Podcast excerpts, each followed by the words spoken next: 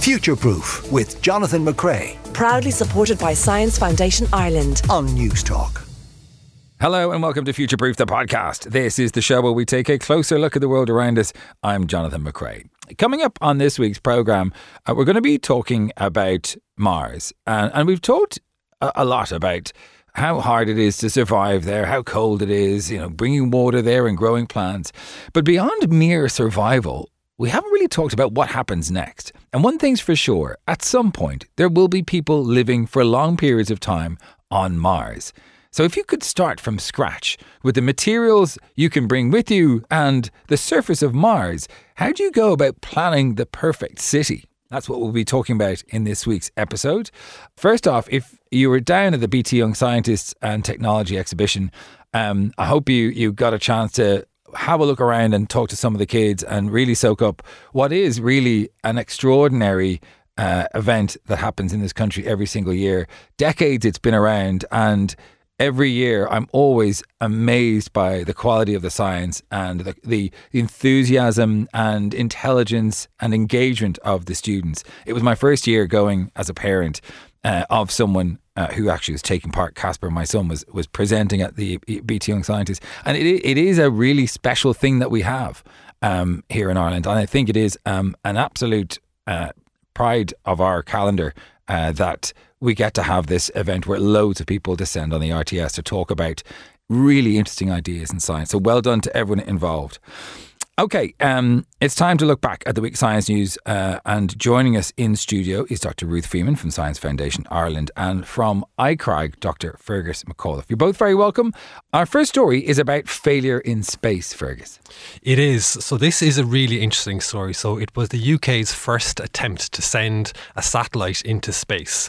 They did it in a really interesting way. So, the mission was called Cosmic Girl, uh, which I believe was named after a Jamiroquai song, as far as I believe. So, it was a Virgin orbit rocket that launched off the back of a Boeing 747. So essentially, it took off from Cornwall, travelled southwest off the coast of Cork and Kerry, and then the rocket itself was effectively dropped off the side of the Boeing 747 and it fell f- for a few seconds and then it ignited and it started to climb in altitude pretty quickly um, and everything was going playing sailing. There was huge cheers in Cornwall back at the spaceport, but then something went wrong.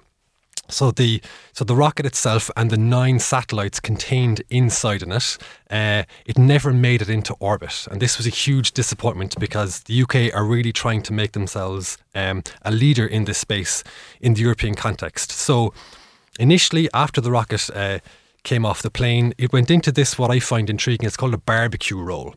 So what that means is that the rocket is essentially sort of slightly moving to the left, slightly moving to the right, and that is to prevent any one side of the rocket becoming too hot. Right. It then reached a speed uh, of 22 times the speed of sound. And then the second stage of the launch failed. So, somewhere near ish off Spain and Portugal, the rocket, they're calling it an anomaly because they don't necessarily know what happened. They also don't necessarily know where it is, but is it is in the sea somewhere off the coast of Spain and Portugal.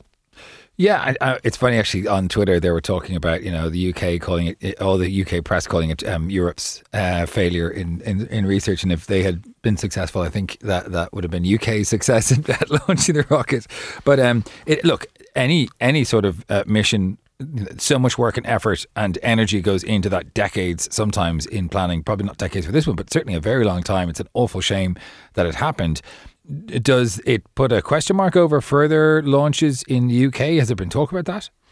Um, not necessarily a question mark. They they always knew that there was a chance of this one failing, and if anything, it has doubled their resolve to actually get themselves into space and become a commercial lead in this. The UK have a long history um, of making satellites, but also the data um, and the data analysis. But what they're trying to make a name for themselves is actually being able to do the full uh, the full system, so sending things up there themselves. Yeah, and uh, anybody who knows anything about the European Space Agency, there is a lot of um, stuff that goes on with a launch.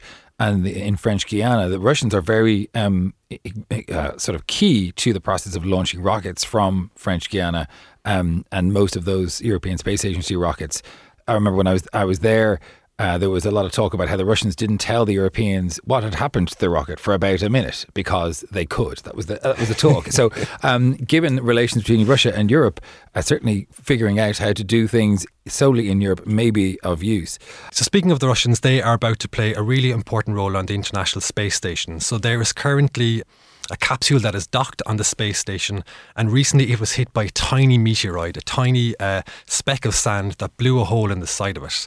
That capsule can now no longer return to Earth. So the three astronauts that went up in it are stuck on the International Space Station, mm. and we are relying on the Russian Space Agency to send up um, a new capsule to bring them home. Uh, really interesting, and particularly in this in, in this political environment, uh, really interesting what's going on in space right now. Um, Ruth, our second story uh, has to do with a new part of the body being discovered, which I didn't think. I thought we knew everything about the human body by now. I know, it's really, really interesting to see this. This is uh, research that was just published in Science from researchers in Denmark and the US, and it's a new part of the brain. And we've all, I suppose, unfortunately heard of the meninges because meningitis is a disease that happens when that coating around the brain or those layers around the brain get infected. But in fact, there's three, we, have always known there was three layers of membranes eh, around our brain. Directly under the skull, there's a tough layer called the dura mater, and then directly around the brain, there's a very delicate inner, inner layer, and that's called the pia mater. Uh, and between those two layers is the arachnoid. And it's quite a big space there that's filled with cerebrospinal fluid, the fluid that wraps around our brain. But these researchers, they went to look at that area. And what they did was they had brain slices from mice and they used fluorescent staining. So they were able to stain different cell types. And lo and behold, they saw a consistent layer of unique cell types um, that, that were actually impermeable. So they, they, they were able to define that this was a new layer uh, because it's in that arachnoid space. Um, they're calling it the subarachnoidal lymphatic like membrane, which luckily uh, is SLIM for short. So we can talk about the SLIM now. And it seems like it could be a really important part of the brain. So it's a very, very exciting discovery. Do, do we discover new parts of the body very often? I don't think so. I don't think so. It's pretty exciting. Certainly not. I think we discover new cells or what cells might do uh, and new pathways. Of course we do. But like this is quite a big thing to discover even though it's only a few cells thick it does seem to to stop particles traveling between the upper and lower layers. And the other thing that's really, it sort of seems to, seems to help the brain in that cleaning. So, like our body has a lymphatic system that helps clean away waste, our brain has a glymphatic system, which is, you know, really important in cleaning waste out of our brain. It's really important in certain diseases like Alzheimer's disease and uh, multiple sclerosis. So, you know, and this layer has its own unique set of immune cells. So, wow. what the researchers think is it's sort of a surveillance surveillance system for that cerebrospinal fluid. It's a surveillance system for the brain, but it's also keeping the brain's own special immune system separate from the rest of the body's immune system. Very quickly, you said you that they saw this in mice. Uh, do we have the that same slim in human brains? So we don't know yet. This is in mice, but I think the expectation is yes that we will see that. But I think you know the fact that we're only seeing this now does, you know, it, it, shows that it's really hard to see these things. You do need very, very specialist techniques. And although this is all wrapped up in a nice research paper, you can see that it's just years and years of work in doing this really detailed staining. And you need real expertise. These groups have been working on the brain for decades, and they're part of the groups that have helped us to understand that lymphatic system. So it's building on many, many years of really outstanding research. So really exciting because I think, you know, we now need to take this into account when we're looking at getting drugs to the brain. Mm. When we're looking at maybe treating some of those diseases that where we see buildup of protein in the brain, this this membrane could have a really critical role to play. So it's really really exciting science. Fergus, our third story has to do with so-called dark lightning. What on earth is that?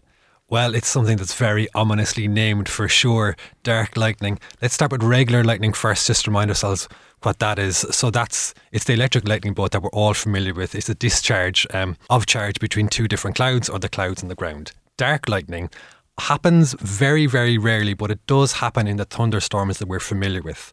So, what scientists believe is happening in a thunderstorm is that such is the amount of energy that is in a thunderstorm that it actually spurs electrons up to near the speed of light. When those electrons smash into molecules of air, they then release large amounts of gamma radiation. Gamma radiation is really unusual on Earth in a natural setting. It really only happens when stars collapse right. or, or when we set off a nuclear bomb.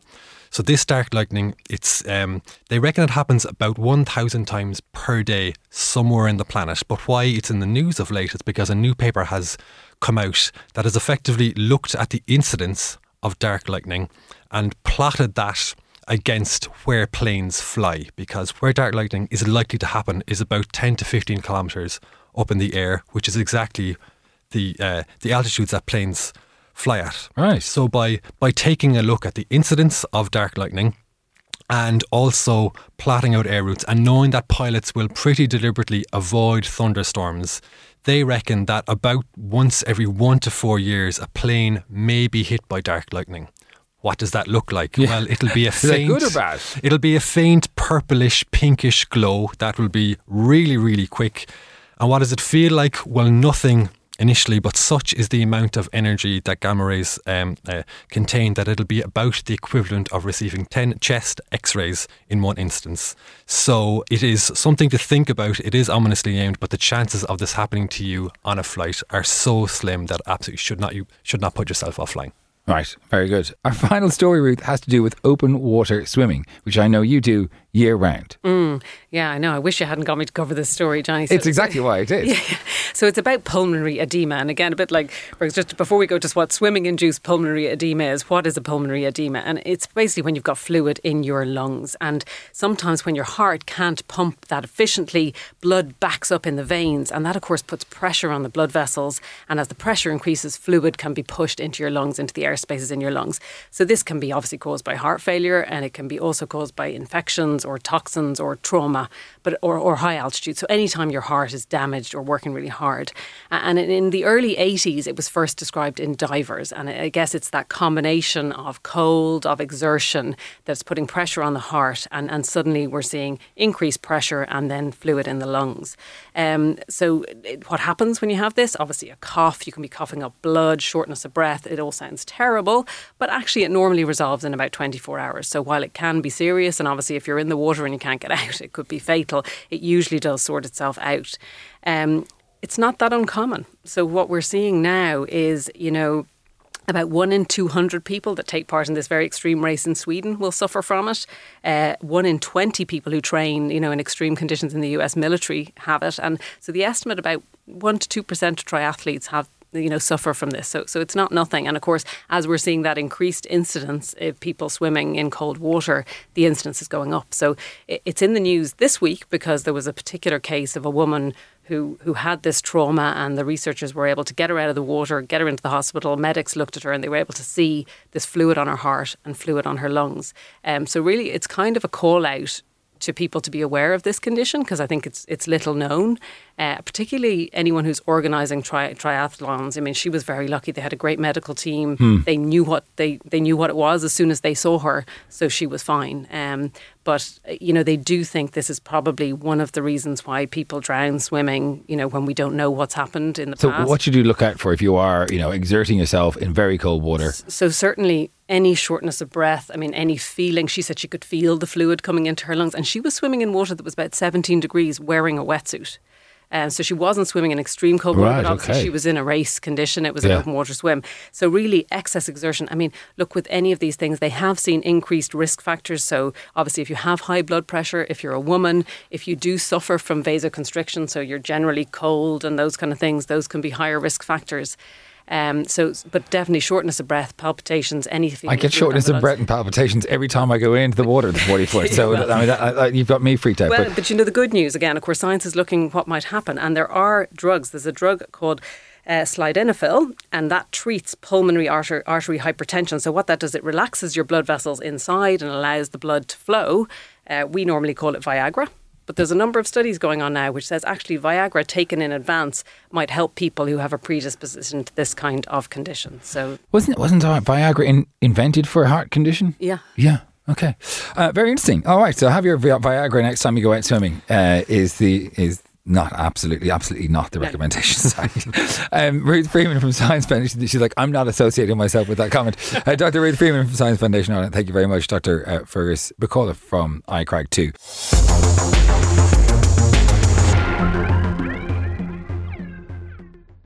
Now, the notion of human beings getting to and settling on Mars has been a staple of science fiction for decades, but it's getting close and closer uh, every year.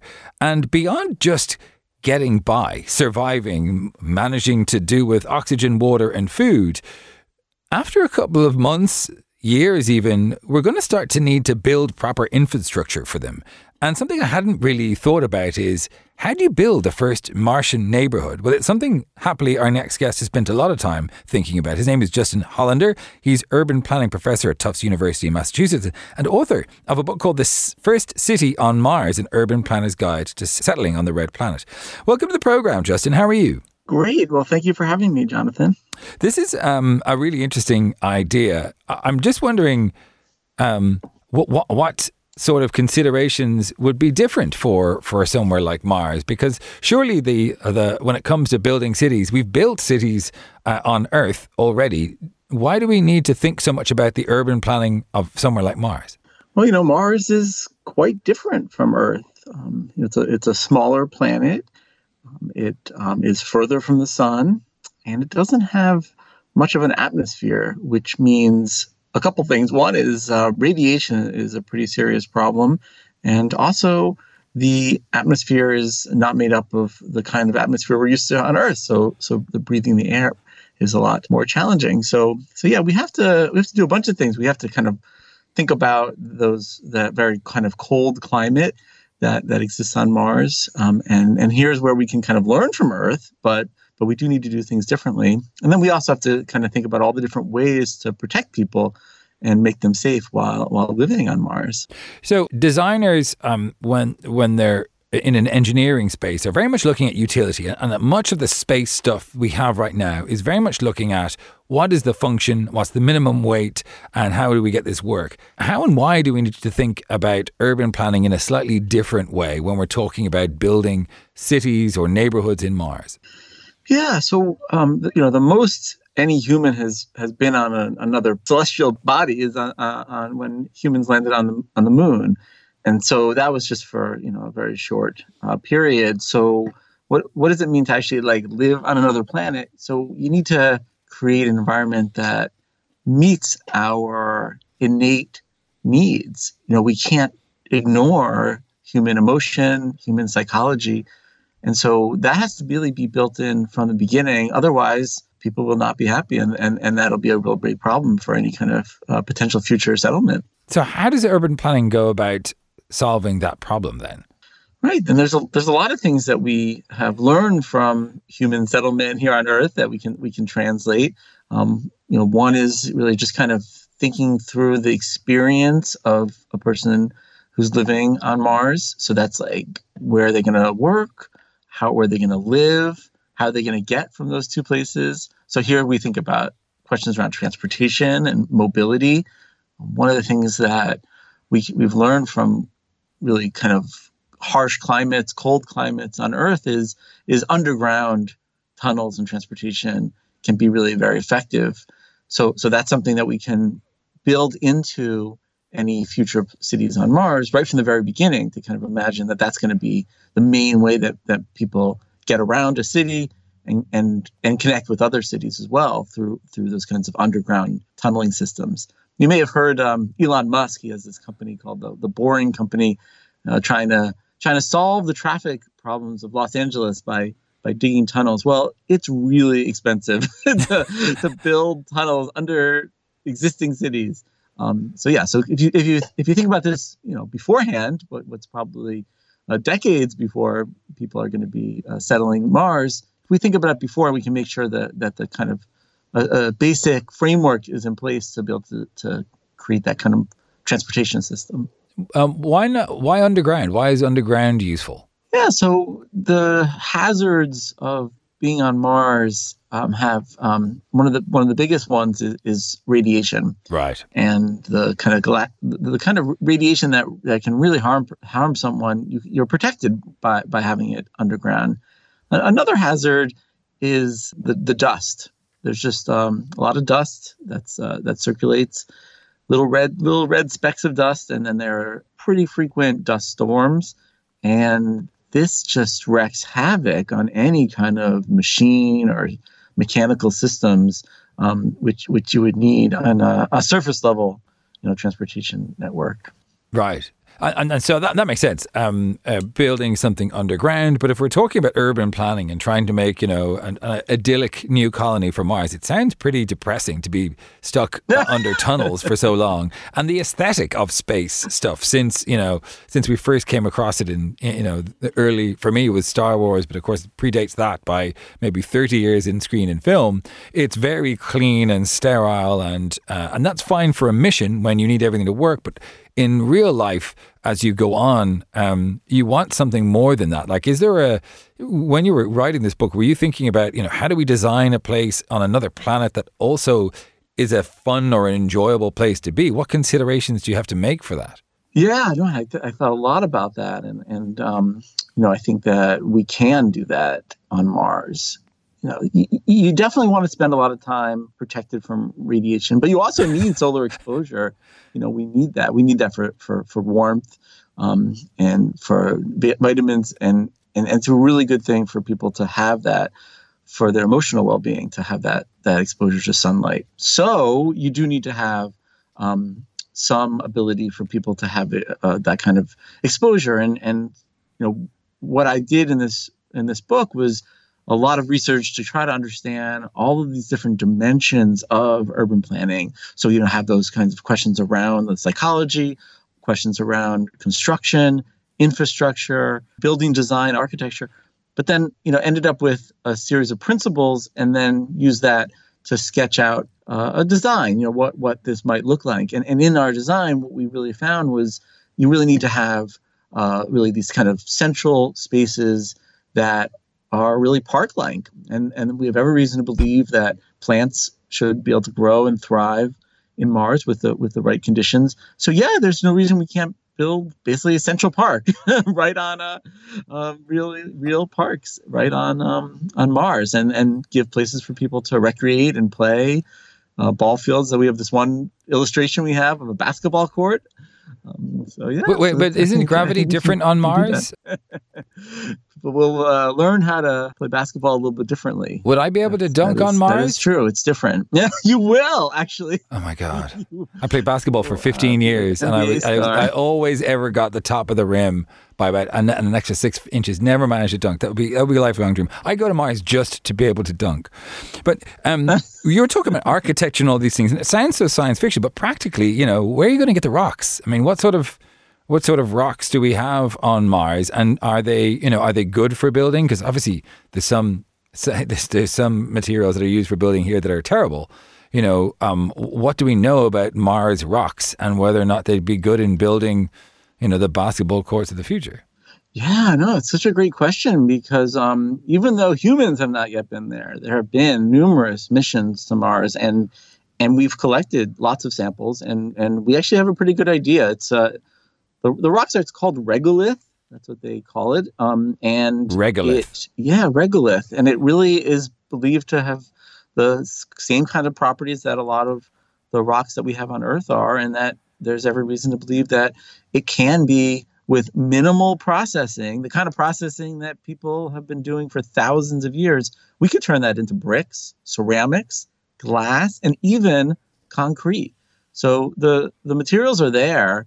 Um, you know, there are certain things that some membranes, some types of metals that we might not have on Mars. So, so those are things that we'd probably have to bring.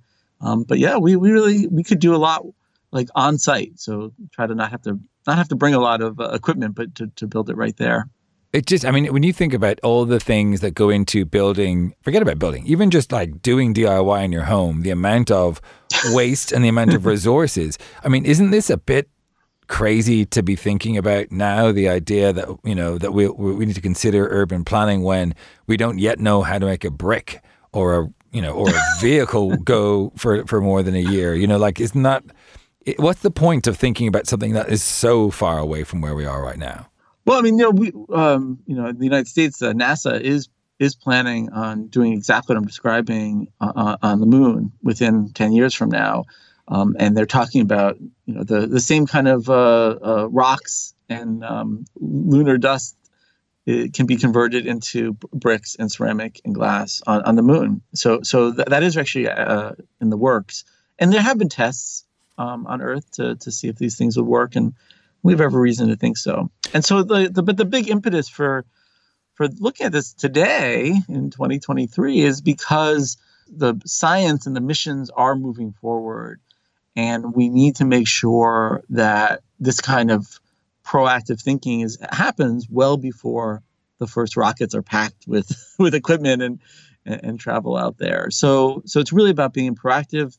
One thing that we learned from the human colonization of Earth, the way that um, countries would pack up all their things. You know, the Greeks they would load up their chariots and they would go far away. They'd put all their stuff in their boats, travel for months, and then set up a new new settlement so what we learned is that you, you have to have to prepare and they would do that they would prepare months if not years in advance of, of one of these um, uh, projects. So so i think that that we need to do the same thing. And while there may still be some some technological questions um, you know i think that the consensus that i've found in the scientific literature is that that, that most of the questions have been answered and that um, it's really about the dangers. There's it is dangerous. There's no question about that. And then the cost because it's going to be expensive to get that get that going. It's, it's, I mean, there have been many images of what what uh, you know space colonies look like. Is there a a best shape or or look or um, design to a city?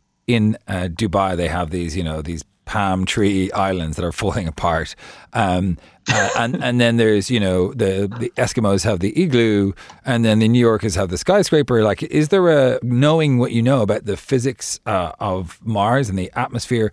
Is there a, a, particular design that would work well for a Martian city? You know, is it domes? Is it um, is it blocks? Yeah, no, it's is it teepees? You're right. It is. Um, it's it is domes. Um, you know, because what we do know from uh, research here on Earth in terms of, um, you know, what are the kind of ideal shapes, and and and those are the rounded shapes are really the ideal for for be able to reduce heat loss.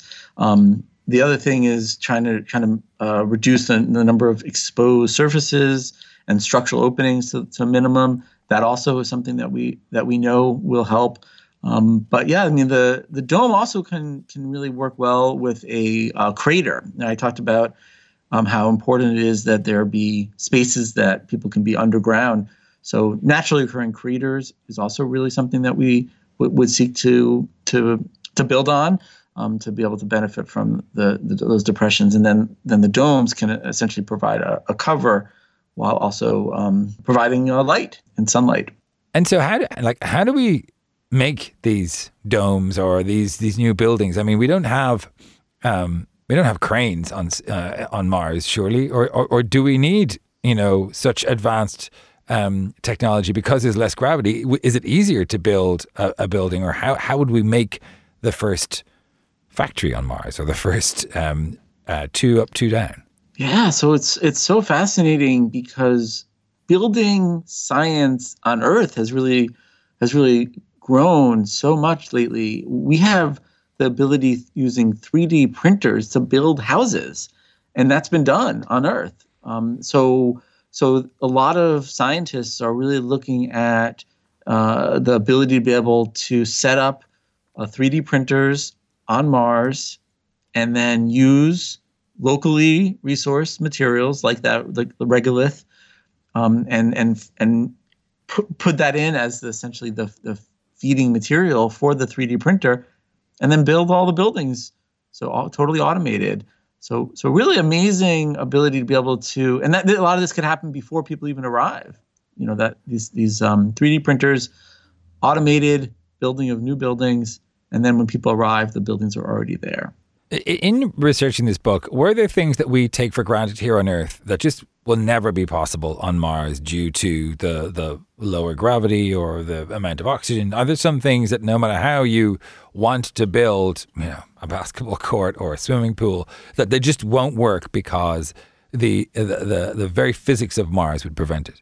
Well, I would say like a like a water fountain. uh, uh, I, I, I think I think yeah, we're gonna you're definitely not gonna see water features. Um, you know, we there's there's really no surface water on Mars. Um, so so that that's really gonna be different. And and I would de- definitely tell you that as I've been thinking about this and researching this book, I think more than anything, I appreciate what we have. Yeah. So so you can't breathe the breathe the air on Mars, and there there are definitely people who believe that with the proper interventions, Mars can be terraformed to shape it to be more Earth-like, to increase the uh, atmospheric pressure, increase um, the um, protections against radiation, and change the um, the air so that it's uh, more breathable. But you know, we're we're if if that's even possible, uh, we're certainly at least centuries away from that being able to happen. So any early colonization, people basically just wouldn't be able to spend a lot of time outside without being in pressurized uh, spacesuits with with with their own oxygen supply. So the ability to be able to just kind of go outside and go for a walk or have a, like lie down in the forest. I mean, like enjoy this earth while you can seems to be the awesome. message to me here. Yes, Justin. definitely the message. What was the what was the one thing that really surprised you in the writing of this book? What was the one thing that when when you learned it you were like, wow, I hadn't really thought about it that way. Well, I think probably the the food question. Um, I mean, people don't really talk too much about what would we eat if we were to be on Mars, and you know, there's there's just a pretty strong scientific consensus that animals are not really practical. Yeah. So if that's the case, if we don't, if we're not going to have animals, what are we going to eat? Well, we're going to eat plants and single cell proteins. Um, and those will have to all be just uh, grown in, in different types of greenhouses or, or below ground hydroponic facilities. Um, so yeah, just kind of even just thinking about how the diet, uh, the human diet, would just be so drastically different on Mars. Um, pretty amazing. So the, the next Mars um, expedition, vegans only uh, need apply. Really interesting. Uh, Justin Hollander is, is author of uh, The First City on Mars, an urban planner's guide to settling the red planet. Justin, thanks for your time. Well, thank you for having me.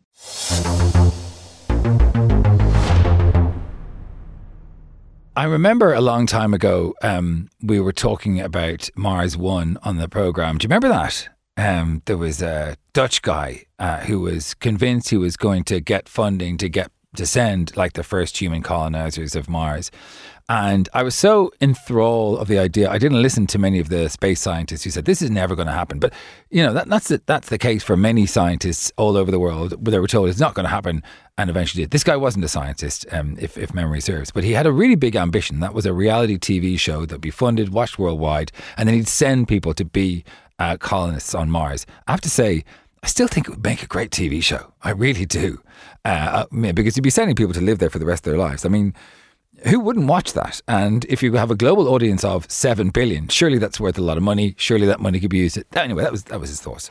So I, I think you know the idea of figuring out you know how we're going to build living spaces on Mars. I think it's such a fascinating idea. It feels so science fictiony, but we will see people walk on Mars. In, in certainly in our lifetime, I don't know how you, how old you are. You could be very old. Maybe not in your time. Maybe just Maybe you haven't got that long left. Right. Um, it's time to look back at some of your comments from last week. Um, and we had a huge reaction to Johann Hari. I thought we would because it was just that time. Johann Hari wrote a book called Stolen Focus. And in it, he was talking a little bit about um, the, the various different factors. He said there's 12 different things that really stop us from focusing and paying attention. Highly recommended as, uh, as a book to kind of go through uh, some of these ideas. Um, but you had a big response to it. So uh, GH uh, texted in saying, fascinated listening to um, Johann. I quit my job five years ago to look after my two ASD kids. I worked in the corporate world at a moderately high level. In my last five years, my ability to sustain attention had increased. Attention had increased exponentially. Mostly I put it down to the removing the gargantuan strain that work in the corporate world puts on your mind. It was as if a huge part of my mind was emptied like a glacier or an empty field. It has genuinely changed who I am and in a very positive way. I didn't go looking for it, so I can't claim to be a visionary or anything, but it makes sense, everything that guy was talking about. I was only having a chat with um, the the PD, the the the, uh, the program director of the station uh, at the coffee station, saying we just have so many demands on us now. Like the amount of stuff that is in my head that I've got to do is insane. And then and that's and then that's just non-work stuff. Uh, so totally agree. really interesting that you gave up um, your job to look after uh, kids because uh, people would often say it's you know a much more stressful thing, but uh, I guess it depends on the personality, doesn't it? I think if I give up my job to look after my kids, I would find that very very hard. Um, but uh, but maybe I wouldn't. Maybe my mind would empty like a glacier uh, into an empty field. We were also uh, talking about you know how technology uh, impacts us, and someone says no devices should be present at meal times. If you can't eat your food without looking or using a device, there's a very big problem coming for you down the line. Enjoy your food and stop allowing these devices destroying family time and memories. We don't have um, devices at the table. We don't need them for distractions. Like my kids, literally are like they're in a circus or something when they're eating their meal. I cannot get them to sit down and finish a tiny plate of food without literally circling the building about four times. They have too much energy. Another one says, uh, oh, this is Aiden saying, I zone out when things are boring. If a subject is boring, one tends to zone out. I don't need a PhD for that explanation. Um, that's true because Johann was talking about um, how we learn, and if someone is teaching you something that's boring or they don't they don't engage you before they try and give you information, then it's not going to work very well. I loved this model he was talking about about schools. I think it was in Germany where at the beginning of the year they'd picked a subject like you know Roman buildings, and then all through the year they would look at it from all different angles, so scientific and maths and and culture and history, and they would learn about the thing they were interested in all year from various different angles. I thought it was a really clever way of engaging kids across the year on a single subject. Um, Sue on Twitter says, having a social media free day today. Are you, Sue? Because you're tweeting us. Uh, breaking the fast to say yes to Stolen Focus author sounds like a must read uh, if I can find the time. Sounds like you do need it, Sue. Thanks. Uh, Jennifer says, fascinating stuff. Good book choice for the new year, too. Yes, we thought so. Um, and David says, found this very interesting and relevant as a school principal. Thanks very much for getting in touch, David. Um, Tom, Tom uh, emailed in. He said, Hi, Jonathan. I enjoy your Sunday morning slot. However, with all the inverted commas science, we seem to be heading for a scorched planet. Hope I'm wrong. I watched a YouTube video recently that made me sit up. Um, this is where my red flag goes off and uh, alarm bells start going and my bow tie starts spinning. Um, uh, when someone says, I saw a YouTube video that made me sit up, it's called What the Health. It's uh, curious that there's a growing info on how whole food um, plant based diets can fix 80 plus percent of our illnesses, yet I hear virtually nothing on this topic.